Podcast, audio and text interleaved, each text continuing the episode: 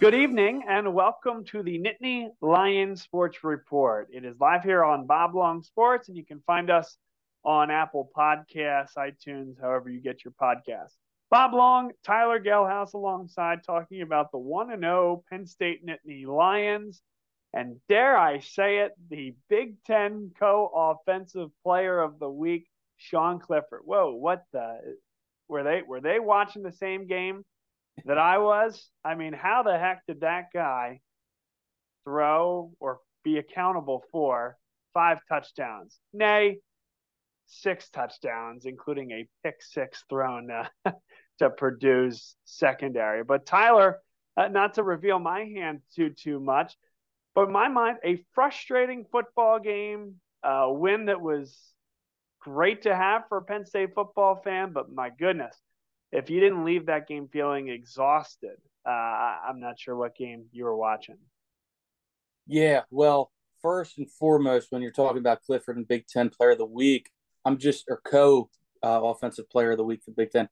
I'm not sure what kind of competition he was up against. Um, Ohio State, you know, Smith, Smith-Njigba got hurt. Stroud didn't light the world on fire. Neither did Henderson. Notre Dame played them very tough. Iowa with a conventional seven points against um, who was it, South Dakota State, two safeties and a field goal, I believe. Um, so there wasn't much lighting the world on fire across the Big Ten on offense this week. So when you look at a stat line, yeah, he he played pretty well, but um, that well, I don't think so. Um, yes, an exhausting first game, Bob. You nailed you nailed it right there. Uh, at halftime, I was feeling very good especially the way the half ended with the fumble and Penn State goes down, you know, and I was kind of surprised. I don't know about you, but I was like, wow, really 20 seconds. They're nowhere near scoring or midfield and they're going for it. I'm like, I guess why not? And then lo and behold, Clifford finds Strange, breaks it, big play, all the momentum in the world going into the half, feeling pretty good. And then the third quarter was was pretty much a disaster. Um, and you really had a lot of doubt. I mean, I know that I had a lot of doubt. um, and then especially after that that Clifford fourth quarter pick six. Um, but at, at, the end of the day, again, the only thing that we see and care about is that W in the win column, and um, a, a, a lot of good, but a lot of area of improvement as well there's a lot to get to with this game as well. So we'll issue a little bit of a table of contents up front and do our best to get to all of it. First is we'll talk a little bit more about Sean Clifford's performance. Second, Drew Allar made an appearance and turned some heads, made a couple of mistakes, but we'll talk about his performance. Try to talk about the running game as well and, and what what we think there was that a scheme issue, a personnel issue, what happened. Dropped footballs, by the Penn State wide receiver. Big, big key to this game. And then talking defensively, right? Like what were some of the the, the guys that showed up? What were some of the issues? I want to talk a lot about Joey Porter Jr. and the cornerbacks because you know, I certainly have some thoughts on that, and that was quite the polarizing issue post game. And I think we want to talk a little bit about Purdue as well and where this team fits into the fabric of the Big Ten and what what Penn State fans can take from this game. So Let's start offensively, Tyler. We'll go offense and then defense, and I want to hear your endearing takeaway or enduring, shall I say, takeaway from this one.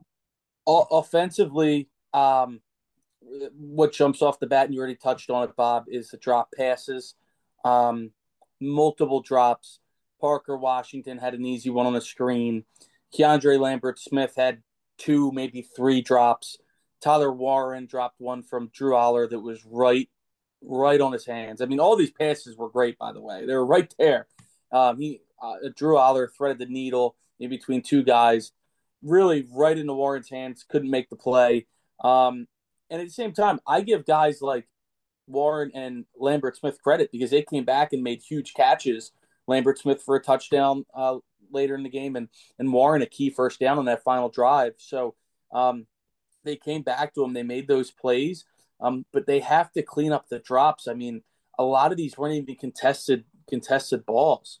Um, and and I know that the the quarterbacks, I'll call it quarterbacks, um, really didn't throw for a high percentage. But you know, there's at least five drops that I can count Um, and, and, that's going to be the difference. And it almost was the difference against Purdue. Got to clean that up. That's the first thing that jumps out to mind. Um, and and second, I will say that the running back shuffle again. Um, you know, I think all backs pretty much had 30 yards rushing. Uh, Keyvone Lee, obviously, with the game winning touchdown on a reception wheel route at the end there. Um, but I still am not quite sure this rotation, and I think it's going to drag on. And I, I just think watching all three of those backs, I'll throw Ford in there because he had a really nice fourth down, fourth down play there. But when you talk about Lee, Singleton, and Allen, Singleton and Allen just look different on the screen. They look faster, quicker. Um, and, and I'm just curious to see how this is going to play out because I think they're the two best backs. And I just hope it doesn't, they don't keep playing running back, shuffle, and, and it, you know, you then you get a guy that's cold off the bench. So that's kind of what jumped out to me uh, the most. Yeah. From a running back depth perspective, it was very much like a baseball batting order, right?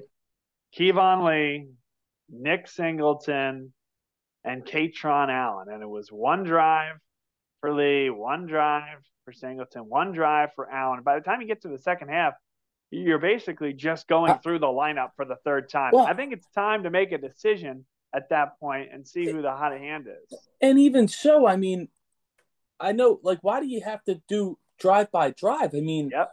there's no reason you, you can't mix them up for different reasons. I mean, third and one, bring in bring in Lee or, or even Allen, a bigger back. I mean, you know, or or a third and seven, bring in Ford. He's a he's a good third down back. He has good hands. He has experience. He can pass block. I think you have to go more situational, not so much off of a script. Instead of saying, "Okay, I got to go, Lee, you're going here," you know, like you just said, and and and it's what's going to happen is you have Lee starts the game right first series, then he's then it's going Singleton Allen series it could be another 30 minutes of actual time before he goes back in. Then you're going to run into the issue of getting tight or cold, you know, not having a ball in your hand too often, fumbling, all, all that kind of stuff is is stuff that you have to think about. And I just wish that they could, it didn't have to be so scripted and you go with the hot hand, situational. You know, I, I think that's that's what they should do, and I'm hoping they do it here pretty soon. I agree. I agree. I, I, think when we talked about the preseason show, getting ready for this game as well as the the rest of the season, Mike Yurcich put up or shut up type time. Kirk Ciarrocca was let go for for less, you know, from from not as uh, bad a shortcomings as as what we saw at times last year, and so it's put up or shut up. That's officially a big boy position, and James Franklin has a lot of resources to a lot of money to throw at a big name coordinator if this doesn't work out and quick. And, and listen, I'm not calling for anybody's job at this point. They are one and zero, oh, and that is impressive. Uh, but I think getting some type of system there and uh, and not being so mechanical with who's right. running back is going to go in when and where, you know, I think that's a big deal. Uh, all that said, did not see Nick Singleton's best. Um, you know, listen, a friend of the show, um, both the Singletons as well as our, our buddy Bruce Badgley, talked to Bruce and he said he doesn't feel that they are running it to Nick Singleton's strengths, right? Singleton is a guy who's a single tailback, deep back, a lot of momentum when he gets the football going forward. I said, Bruce, that is not Penn State's offensive system. I'm sorry to tell you that, right? But it's a fair point that he brings up that these kind of standing next to the quarterback in the shotgun, taking a ball, going sideways, and kind of cutting up field, it, it does take away a little bit of momentum of these guys. Sure. You know, there are creative ways to get the ball downhill from that type of formation, but uh, we haven't seen it. It's more of, hey, I think Joel Klatt said it well. Felt like they needed to run the ball first and second down almost to prove a every point. series, right? And when it didn't work out and they needed to get points, they basically abandoned it. It was not weaved creatively into the offensive flow. Right. I thought it, I thought I agree. I think it was a little obvious. I mean, um, it seemed like every first and second down was a run, and they'd get which is third and threes are fine. I mean, they're better than third and eights, third and nines, but but it, it was happening. It was becoming too predictable. And um, the first run of Singleton's career was a nice little nine or ten yard run you know, they got him. They got him going more downhill. Now it was out of shotgun, I believe, but Penn State did go under center a lot, and gave the running backs the ability to to get that running start downhill, which which I like to see, and I hope they use it more. And um, you know, I I don't I'm not going to discount it after one game that they're not running Nick Singleton to his strength. Interesting to note, though, from somebody that has watched him play for years now at the high school level, um, you have to figure that hopefully that the coaching staff is smart enough to say, "Hey, look, this is his strength. Let's run him this way and get the most out of him that way." I have confidence that they will, but definitely an interesting tidbit there. Yep. Uh, looking at the wide receivers a little bit, Mitchell Tinsley, he's a number one type of guy. He is a great complement to Parker Washington. I think Penn State has bona fide one-two punch there. Certainly, uh, yeah, the rest of the receivers need to catch the football, but man, Tinsley looked great. Big, strong guy, can elude tackles. Looked sure-handed, certainly compared yeah. to some of the other ones out there. Yeah, I really like what you have in Mitchell Tinsley if you're a Penn State football fan. And if you're Sean Clifford, Drew Allar, whoever's going to step yeah, on was, the field as a quarterback, he's a safety blanket. That's an incredible transfer pickup there. Um, a guy that's played a ton of football at Western Kentucky, uh, put up numbers there as, as pretty much their all their whole offense does because they're like air raid, I guess. Um, but pleasantly surprised. I mean, not the fastest guy. I guess you could say he's deceptively fast, but good route runner, good hands, yards after the catch, which is amazing to see from a wide receiver, physical.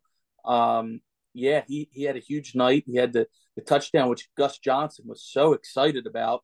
Um, I don't know if you, you saw his reaction to the touchdown, but it was like he was reading off a paper and was like, oh, and that's a touchdown, Tinsley.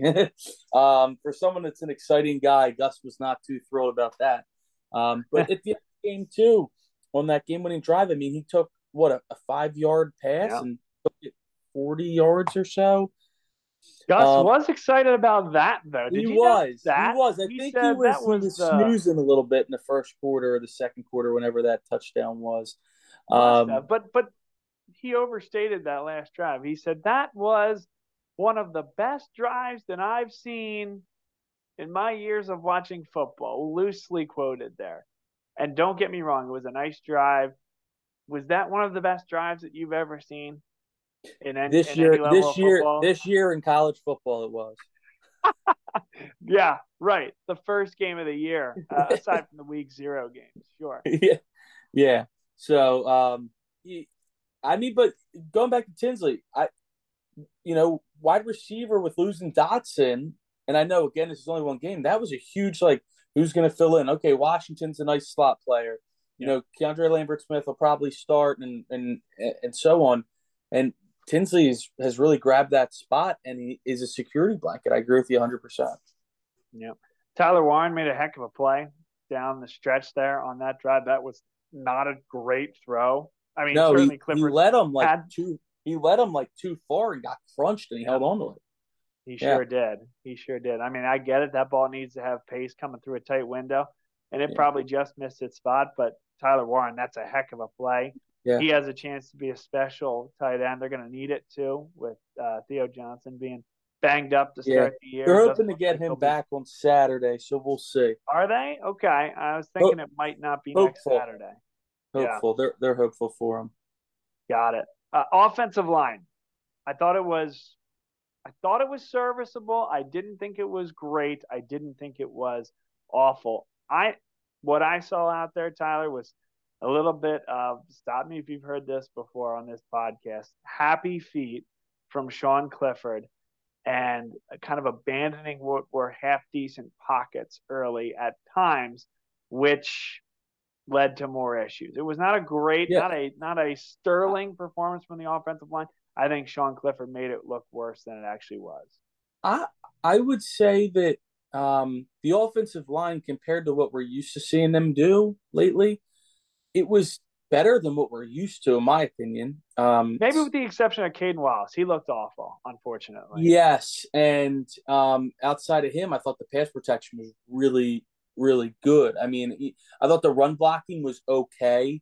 Certainly room for improvement, but yeah, I mean, Clifford still is going to have his happy feet. He threw off his back foot on that pick six, which you know, if he just steps into that throw, he has Tinsley there yes, there's four guys like in, in the vicinity, But if he steps into that instead of throwing it off his back foot, there's a good chance he completes that. Um, so yeah, I, will know stop you there just just to say about that throw eh, because we we can't mince words. We right? should have thrown it, but he's a pretty good college quarterback, generally. Right.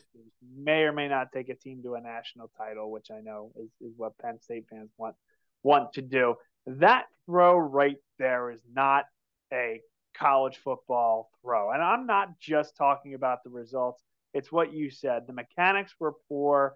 Uh, if you're going to throw one, you don't airmail it. You put it into the right. ground and put it high and wide. I mean, that is a that is an interception 85% of the time that you throw the ball like that. And it's completely inexcusable. And, and Sean Clifford would tell you the same thing. It was a lapse in judgment, it was a lapse in mechanics. And that's a ball that is going to be mm-hmm. intercepted almost every single time that it's thrown. Yeah. And as a high level college quarterback, you, you just can't do that. Yeah. And with and with six years experience, I mean, it was just it's like, come on, man. Like you you've done this before and we're still doing this. And thank God, you know, they were able to still win the game and put together a great drive. Um, but yes, terrible, terrible throw. Um, ho- hopefully, we don't see that again next year. The problem is we've seen it so much in the past. Um, but going next, back, uh, week, I, next year, you're thinking the Clifford's coming back for a seventh year. yeah, yeah, get, going back to what you said about the offensive line, Caedan Wallace. I, I'm. It's very frustrating because I think he has a lot of potential and skill and a lot of people think that he's better suited at guard on the interior. I don't know if you've ever heard that before. Um, they like him at tackle because let's face it, we really don't have tackle depth. Mm-hmm. And um, not even depth, just even like high quality, like quality starters. Um, I although, don't know. If, although Effner came in and did an okay job, he did a good job. So now you have to think. Do I'm sure they're thinking about it. Do we slide Wallace in to a guard spot? Do we maybe kick Tengwall out to the right tackle spot? Effner can still be a utility guy that can pretty much be plug and play anywhere. Um, I I don't know because he was the major issue on on the opposite side. I thought o- Olu Fashanu played tremendous at left tackle. Um, and I know they're really high on him and um Star in the making. Yeah, I mean, again, when you don't when you don't hear an offensive lineman's name, usually it's a it's a good thing, um, unless they're pointing out positives. But I don't think he got beat for any sacks. Um, so that, that's my big thing is the right tackle right now. What are you going to do with that position? I think you know you you know you're going to have Juice at center. You know you're going to have Olu at left tackle. Okay, so I think everything else, and even probably Salim Wormley at at um at right guard. So now between left guard and and and right tackle, do you do you flip them? Do you put Effner right tackle and keep Tengwall at left guard? Do you put Nourzad at left guard and Tengwall at right tackle? There's a lot of things yep. that can happen. I think they're going to kind of probably play out a couple different scenarios this week against Ohio. Yep, and uh, Nourzad, of course, for for the listening folks, the Ivy League transfer, um, very similar to what we saw uh, last year with Eric Wilson. Uh, bigger, stronger, rangier guy than Eric Wilson. More athletic. Yeah, no yeah. doubt. But a, a, really nice transfer coming in there to add that depth um, to the offensive line. And then Sal Wormley, like you mentioned, you know, a guy that I think we all learned a lot more about in the offseason when it came out. I think it was the end of year press conference where James Franklin said, Hey, listen, he was slated to be the the starting guard last year before he got hurt. Uh, so I think it eased uh, some concerns of fans when they thought, well, you know, here's another guy who hasn't had any experience and, and wasn't going to be in the rotation last year. No, no, you know, he, he was going to be the starter, and it's nice to see him earning his keep early mm-hmm. on. So, listen, offensive line, I thought was okay to good uh, with yeah. a lot of moving pieces. New guys have not played on a line together. And I'll say I am cautiously optimistic. Yeah, I would say that's a good word to use. And I'm thinking about it right now, and I, I could be wrong, but I don't remember a false start um, you know, with a with a new group out there and and, and a pretty hostile environment. Um, you know, there there I don't think were many mental mental mistakes made, which which is huge. Um, because that's that's a big part of being an offensive lineman. Not that I was or really know much about it, but I know you need to know everything that's going on, uh, your assignments and, and all that. And they, they look mentally mentally in it. Um, so we'll see where they go from here. So that leads us back to the quarterback, which we say all this. Listen, Penn State did not do a great job scoring a ton of points, didn't get above 30 much last year. This year they did 35 points. That's great.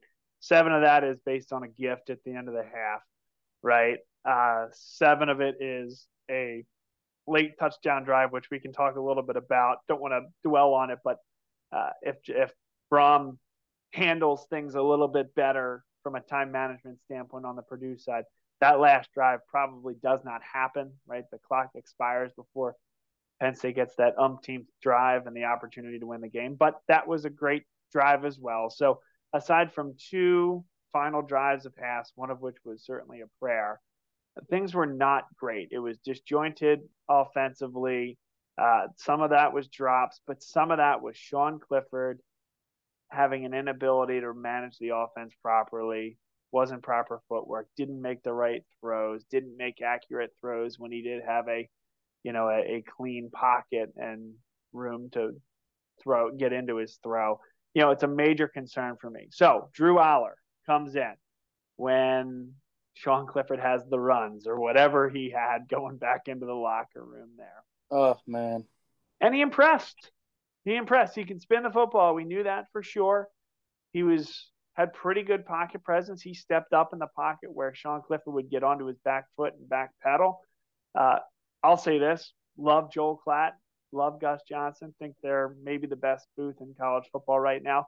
Joel Klatt was absolutely right on the money a couple of times been talking about what the freshman quarterback is seeing and how the game is moving too quickly and what he didn't see in particular on that man coverage look where the linebacker went back into coverage and he had the opportunity to run on the third and call it five and instead try to throw it into traffic, right? But that's okay. Uh, you you can learn from that. He has some intangibles and I think his footwork is already better than Sean Clifford. Tyler, I've been saying for a long time, hey, listen, Allar, he needs to prove himself, right? And Allar not going to come in and replace Sean Clifford right away. Sixth year is sixth year. And to some extent, some of that may be true, but consider me converted, man. I mean, you have to see it at the next level. And I know it's not a straight line with a freshman quarterback at any level, right? It's the Jay Bruce effect. Jay Bruce came in and hit every fastball to the freaking moon for the Reds when he came up. And he was an MVP candidate for a month and a half. And then all of a sudden, pitchers learned how to throw him a curveball, and he was a 210 hitter, right? And so a little bit of that is overstated, but Allar came in, he did well. It was only a couple of series. But I believe that he could come in and, and be effective. Now, would he would it be a straight line? It absolutely would not, right? It would be up and down and he would take his licks. And I don't know if now was the right time. But what I can tell you is Drew Allar does a lot of things that Sean Clifford cannot do. And if Sean Clifford is going to continue to throw pick sixes and take entire quarters where the offense goes into a shell, you know, I get that he's the co-offensive player of the week, but there is real competition, a fire under his you know what, and a kid that could come in there tomorrow and, and do as good a job. I, I truly believe that. And I believe it based upon seeing it at the college level, right? And and I'll let you go in a sec, but but the last comment I'll make on that is I think so often we take what we hear coming from camp or from the media, and there's some great media folks that go to practice and see the last 15 minutes. But you know, these kids, after they leave high school, they go into a box and we never hear from them again unless the media relations director of Penn State, you know, makes them open to us. So we didn't really know anything until he stepped out there on the field, even until the prior week when he was announced as the backup. But what he showed me the other day shows me that there is something there. And uh, I think James Franklin should think long and hard about giving him first half time against Ohio next week. Wow. Um, first half time against Ohio, that would certainly be interesting. I think I think it'd be a good move again to to get him keep playing because the way Sean Clifford's history has been, as we all know, injuries have always been a factor because of the way he plays, and also interceptions and and potentially being benched. Sean Clifford really wasn't being pushed last year. Um, with all due respect to take Ta'Quan Roberson and Christian Veilleux, um, last year they they weren't they weren't ready when he went down at Iowa. They just weren't. He wasn't being pushed. There was no competition for his spot. Now, as you mentioned, there is. And hopefully that elevates Clifford's game. But also, I think Drew Allar's really nipping at his heels right now. But for the coaching staff to make a change, there would have to be something pretty drastic to happen. And I thought step one would have been losing to Purdue. But it, you know, obviously that didn't happen. Uh, thank God. Uh, but yet you have, I, I, would love to see him first, first uh, half reps against Ohio because who's to say next week at Auburn, Clifford doesn't get hurt in the first series of the game? You know, um, put him out there with live bullets, even though it's Ohio. Put him out there in a zero-zero game. You know, because that's that's what you're really prepping for for the future with this guy. So that's how I look at it. Are you surprised at my opinion on the matter? No, because I know how good he is. And I've been trying to tell people, like, you know, it's not myself included, yourself included, because so the Josh out, they compared him to Big Ben on the broadcast. I don't really see that.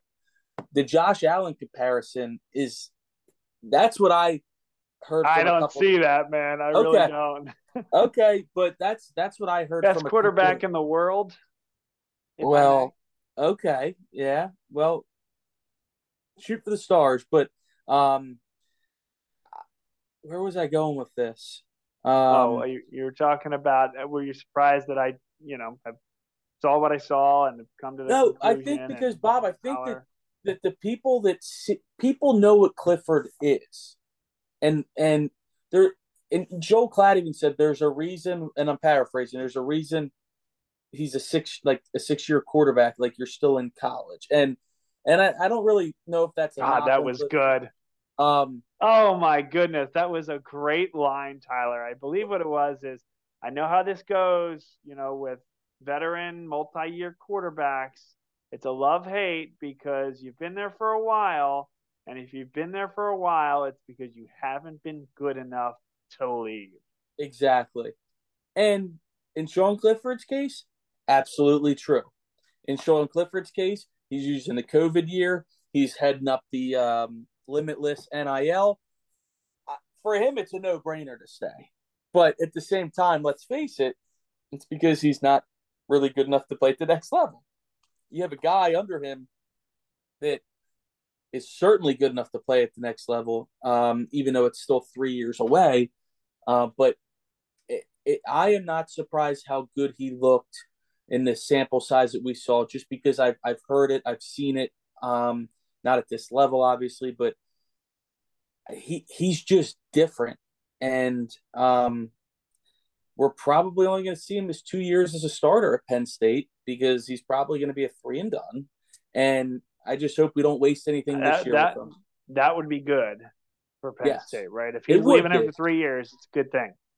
But I just hope that we don't waste anything this year with him for an eight and four type of season. My what I'm trying to say is if if they Penn State goes down, loses to Auburn, um, just say lose to Michigan, they're four and two, you know, I, I, guess they probably play out the rest of October, Ohio State, Minnesota, whatever.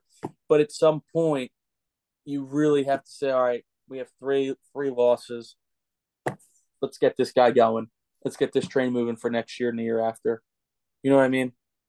I, I hope he gets snaps prior to that. Because... Well, I hope it. I hope it's exactly. I hope it's not. He's not getting snaps because of the situation. But yeah, keep keep putting him in there because, dude, I mean, look at what, and I'm, this is a little different, but Trevor Lawrence and Kelly Bryant, like yeah. that Clemson team was phenomenal. I mean, I think they were coming off of the national championship or something, but, but I mean, they started Kelly Bryant.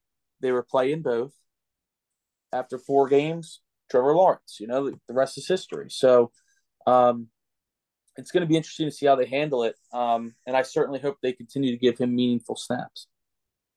Well, consider me impressed I saw things in Drew Allar that are good enough to quarterback a Big Ten football team right now, today. I, and I will say this: I'm, I don't know how the game would have played out if Clifford never came back, and we'll never know. But having the experience that Clifford has, I think, probably benefited Penn State in that game. Here's the question: We know how the last drive went. I think experience was helpful there. Do you think that pick six gets thrown, which puts Purdue in the lead? Do you think could, that Penn State be. doesn't score another third quarter, or early fourth quarter touchdown with Drew Allar running the offense perhaps a bit more efficiently?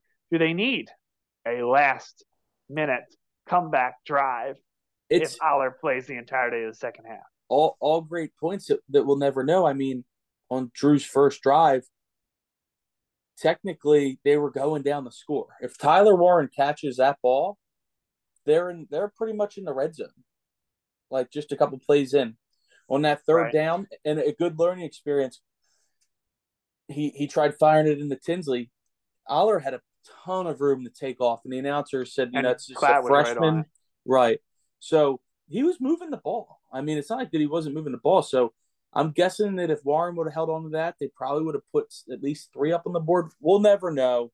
Uh, but he is fun to watch. He just spins it differently. It comes off his comes off his hand like a fastball, man. It's it's just different.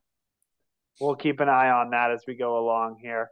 We'll talk about the defense on the other side. This is the Nittany Lions Sports Report. Bob Long, Tyler Galhouse. Thanks for being with us. Stay right here. Dunphy Ford is Mayfair's neighborhood Ford store. Nobody knows your neighborhood like Dunphy Ford. Nearly 40 years. Right here on Frankford Avenue. Generation after generation. Our neighbors continue to be our customers. We have access to the cars and trucks you want with financing you need. Dunphy Ford is Northeast Philly's first choice for America's number one brand. 7700 Frankford Avenue in Mayfair. Online at www.dunphyford.com. Come experience the Dunphy difference. You'll be glad you did.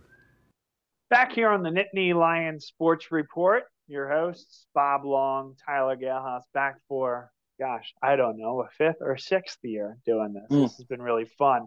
And a lot of, a lot of Penn State talk over the years. It's been enjoyable and start of another great season. So we talk about the defense now, Tyler. I am going to start it with uh, a close to home um, pitch, if you will. Absolutely brutal, brutal call against my man Abdul Carter in one of his first, maybe his first, one of his first snaps he was as a collegiate play. athlete. Yeah, and uh, ball is dropped. He's backup linebacker. Curtis Jacobs is taking him under his wing. He's wearing number eleven, just Micah Parsons, LaVar Arrington. All the reports have been that he's been a, a real model citizen, coachable, working really hard, kind of making that step to the next level. Um, and after what we're about to talk about, he was, you know, on the sidelines, really fired up, firing up the crowd. First guy out there to look after Curtis Jacobs when he went down. We're Abdul Carter fans here on the show. But all that to say, a screen pass is dropped. The Purdue running back or slot receiver, I forget which, started sort of going after the ball Abdul Carter naturally further away from the football than the intended receiver who dropped it in his hands. He dives for it, gets the Purdue receiver in the helmet. I kind of can't believe, neither can the announcers, neither can Penn State fans, can't believe that they're actually reviewing it and they kick him out of the game for targeting. Well, problem number one was the referee never blew his whistle. Yep. So so it's a live Abdul football. Carter did everything that he he's taught to do, and that is play until you hear the whistle. I, maybe he thought it was a, a fumble because he the receiver wasn't that far up the line of scrimmage. Where from his standpoint, maybe it looked like a backwards pass. He was going to get the ball because yeah. he, and and the other part is is he never even the, the the view I got was like yeah his helmet hit the Purdue guy's helmet, but it's more like his shoulder too and just a bizarre call. Like, I, I don't even the targeting rules are so. I, am you're good with words, Pop. You got a good vocab. inconsistent, I guess you could say. You just never know when a play is called. And I don't even know how how you can I don't like the fact that you can look at a play for targeting. This is my opinion when there was no flag on the field. Unfortunately, they can do that. I just They think that if- absolutely if, can. if if it's targeting like you you really like it should be so obvious that there's flags flying out in my opinion because on should be egregious. it should be egregious and malicious it- in it real time yeah and and and i just be able to didn't see it. now could they have gotten abdul carter with an unsportsmanlike late hit if if they blew the whistle maybe i don't know. That's but they never blew a whistle. I was so confused why they were why they were reviewing the play like when Yep. the ref came on. I i was so confused. And then they throw them out which they shouldn't have. So they they really made two mistakes one reviewing it and two and throwing them out. Yep. and it gave Yep. purdue it would have i think it would have been was that their first down or second down I forget I what. can't remember, was. but it it, it it gave them 15 yards. They ended up scoring on that drive, I believe. Yep. Um, so it was just very unfortunate, and um, yeah, I mean, I, I was really excited to see him. We'll, we'll see plenty of Abdul Carter, including this week and for the next couple of years. But just an unbelievable way to start your college career. Yep. The other guy I want to talk about is Joey Porter Jr., polarizing figure on the Penn State message boards and amongst Penn State fans this week. Surprising that your top cornerback gets targeted as much as he did, but it was broken down pretty well on the broadcast that basically Penn State is lining up their top two corners on one end of the field, regardless of where those receivers line up. It's not like he's just going to follow, what do they call it? Chuck Sizzle? That's what Gus Johnson calls him. Unbelievable. He's got he does have he, he does have great nicknames. GQJ for Jay Wright. yeah. Um, man, he'll have to retire that one, unfortunately. But they targeted Joey Porter a lot, a lot, a lot, and uh, I get it, right? Um, he did hold. He, you know, I think Purdue fans think that Penn State cornerbacks got away with a lot. I, will give Purdue offense this credit and and Aidan O'Connell. The kind of this con the this. Uh, wow, that's a mouthful. I'll give him this compliment. Um, they put a lot of pressure on a defense. They get the ball out quick. Pass rush doesn't do too too much against these guys. They Yeah. give their receivers chances. They put them one on one with corners and just trust the quarterback to put the ball in a good spot and the receiver to go up and get it. And I will say that Penn State's cornerbacks, by and large, particularly in the second half, they did a great job matching physicality, getting in between the ball and the receiver, breaking up plays. Yes, it was physical. It really was physical coverage. And with a different officiating crew, more penalties could have been called.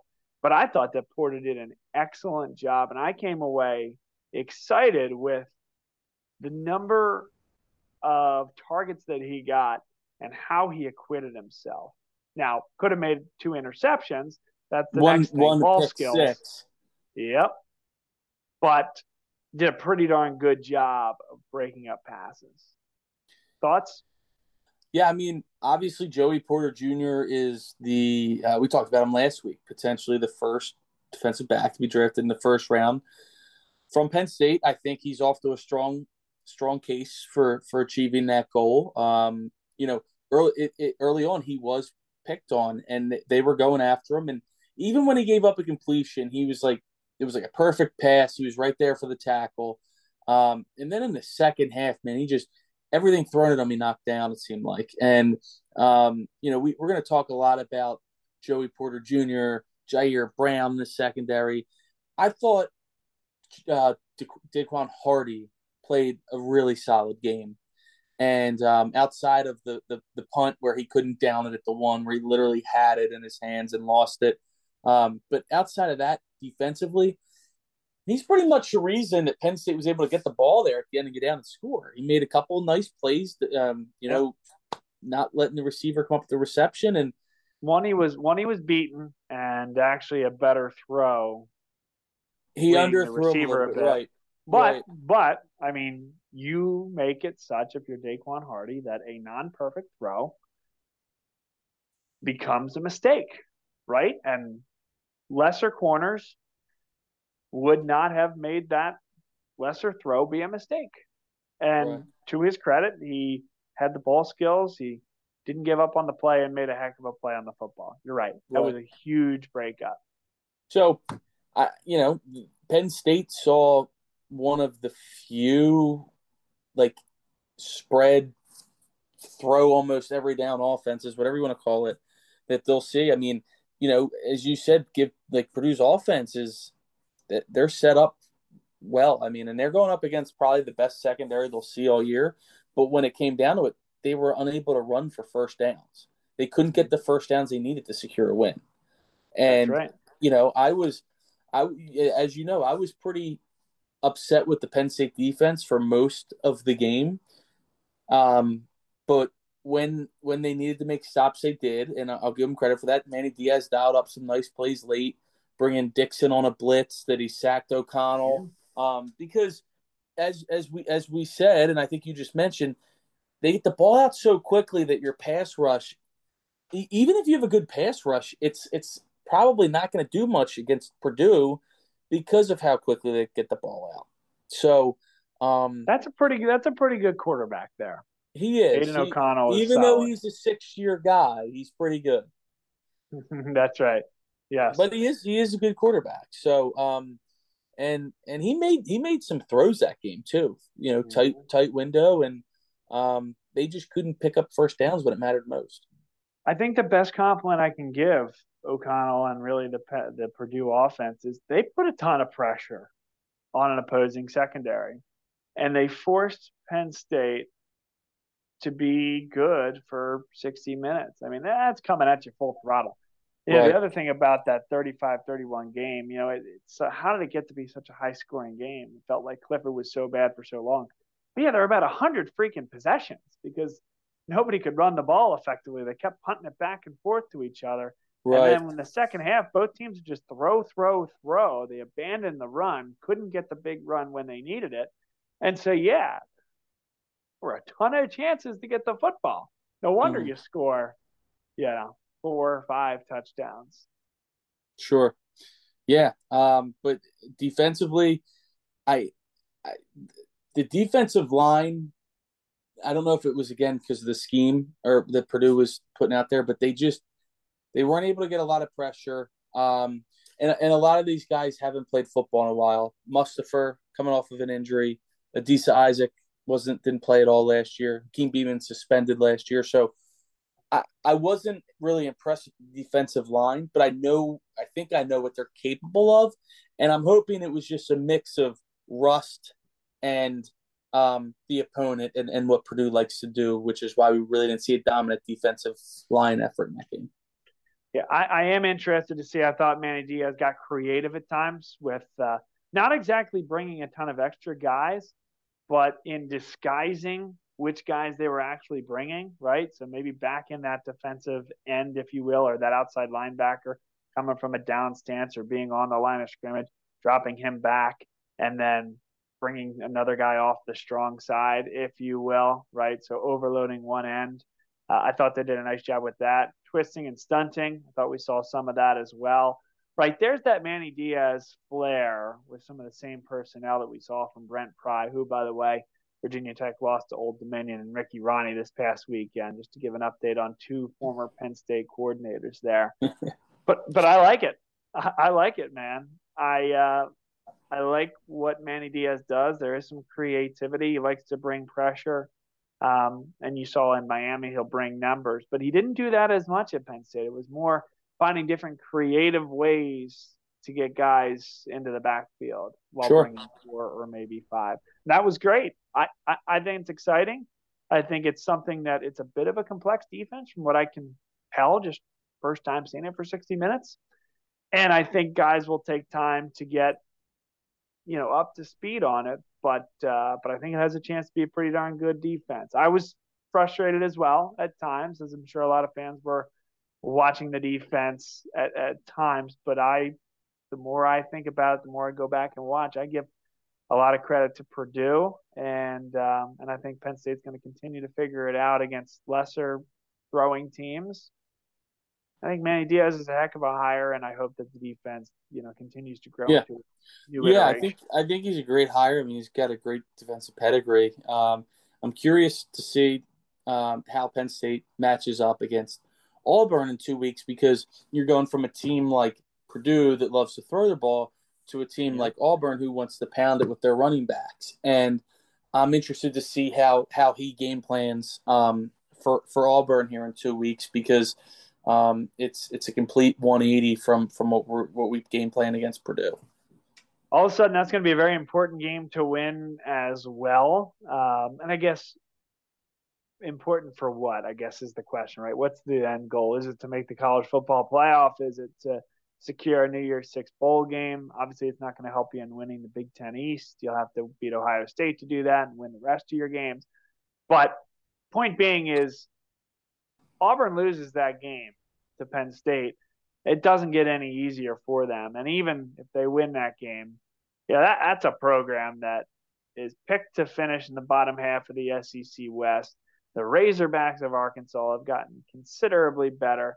Uh, maybe LSU has certainly taken a step back. By the way, chef's kiss there. That was just phenomenal and could not happen to a better guy, a better coach there, and Brian Kelly. But uh, you know that's a tough game for Auburn. It, it's tough to see Auburn winning eight or nine games this year, and so yeah, it's a big time SEC opponent. Yes, it's on the road, but when you put it in that context, it's a game that Penn State kind of has to win, find a way to win.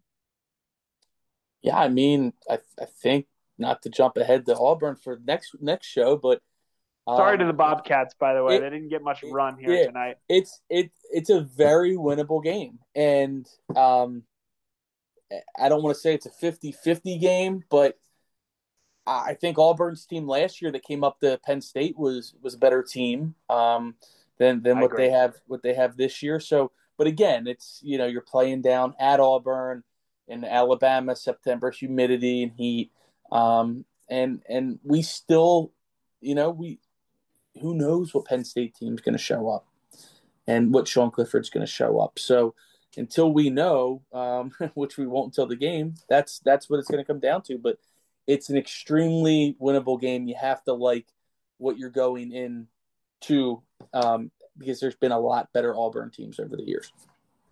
Sure have. Should be fun. 3:30 CBS. That's unique for Penn State to be on that game there.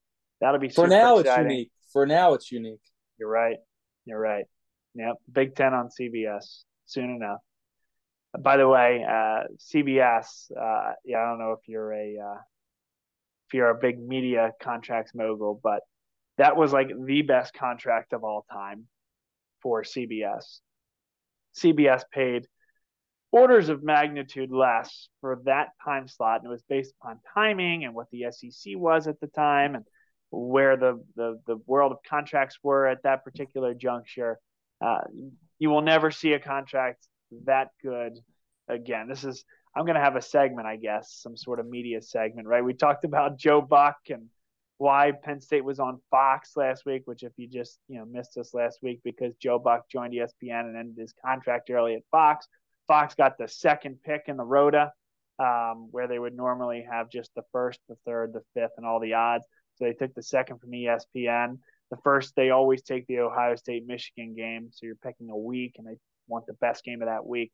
So they got the second pick. They picked week one, and they slotted this one into that Thursday night. So thanks to Joe Buck, that's why Penn State was on Fox. Uh, CBS. That's why they're one and zero. Joe Buck. That's why they're one and zero. That's right. And then then CBS uh, has had the most lucrative Saturday 3:30 you know p.m. Uh, one of the most lucrative contracts in the history of sports television. So that will end soon enough, and the Big Ten will take over that SEC 330 slot. All right, when we start talking media, though, maybe it's about time to shut her down. What do we miss? Anything else we need to talk about tonight?